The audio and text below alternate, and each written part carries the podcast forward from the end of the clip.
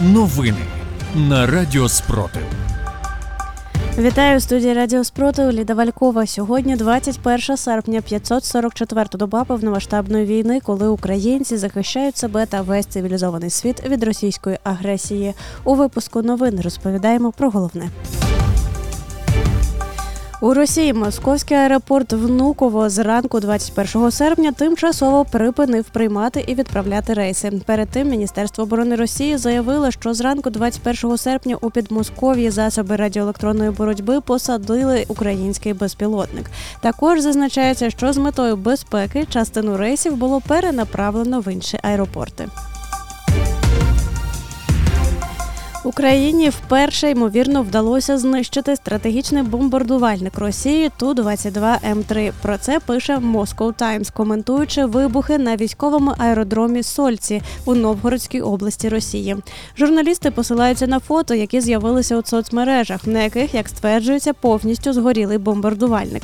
Цитую: у Росії не залишилося інженерно-технічної бази для їхнього мається на увазі ту 22 М 3 нового будівництва. Пише видання.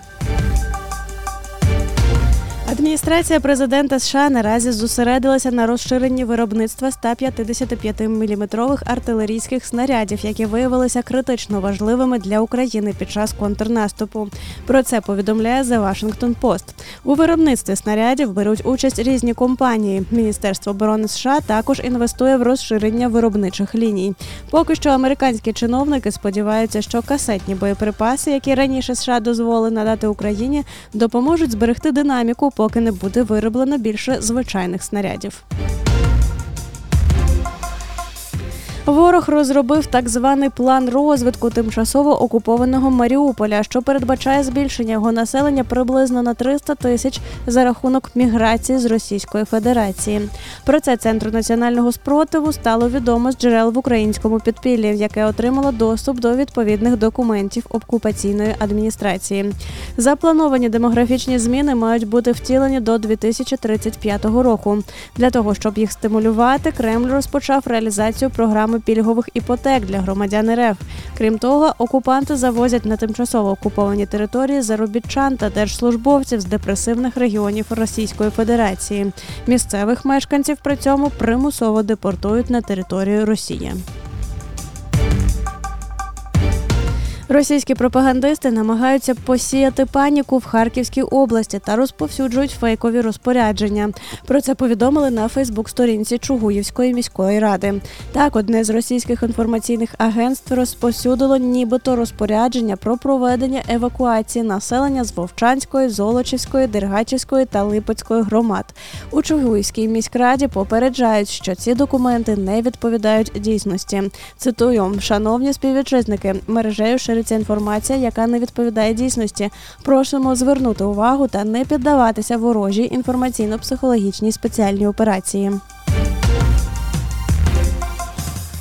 Міста тимчасово окупованої Луганської області перебувають на межі екологічної катастрофи.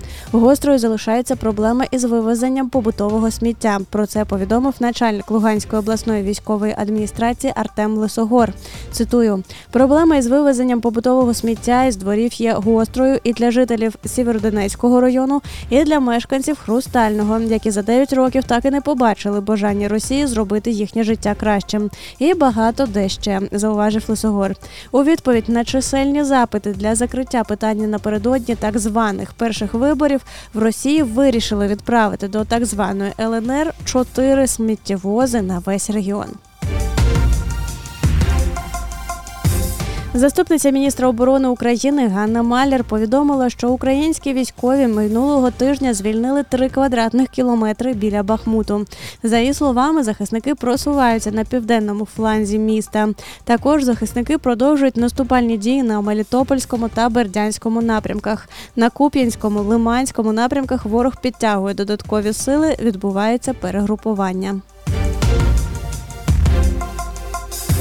За останню добу Сили оборони України ліквідували 460 російських загарбників. З вами була Ліда Валькова з випуском новин на Радіо Спротив. Тримаємо стрій, віримо в сили оборони та в нашу спільну перемогу.